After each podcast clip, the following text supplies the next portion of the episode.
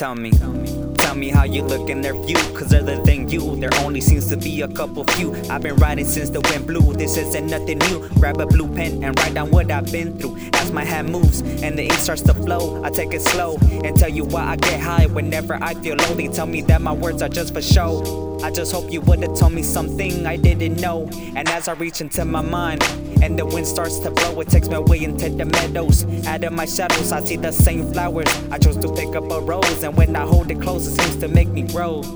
I'm so thankful that I found something so beautiful. I mean, there's been others, but nothing quite as usual. Your face, your smile, it makes me so delusional. The day I looked into your eyes, it seemed so very magical. Took me to your natural, it seemed impossible. Didn't know what to do when you held me hostile. Don't know if I should escape or if I should stay. This can go both ways, either turn me colorful or make me stay gray. You delayed when I met you halfway, chose to take another's road instead of taking my highway. And ever since that day, nothing feels the same.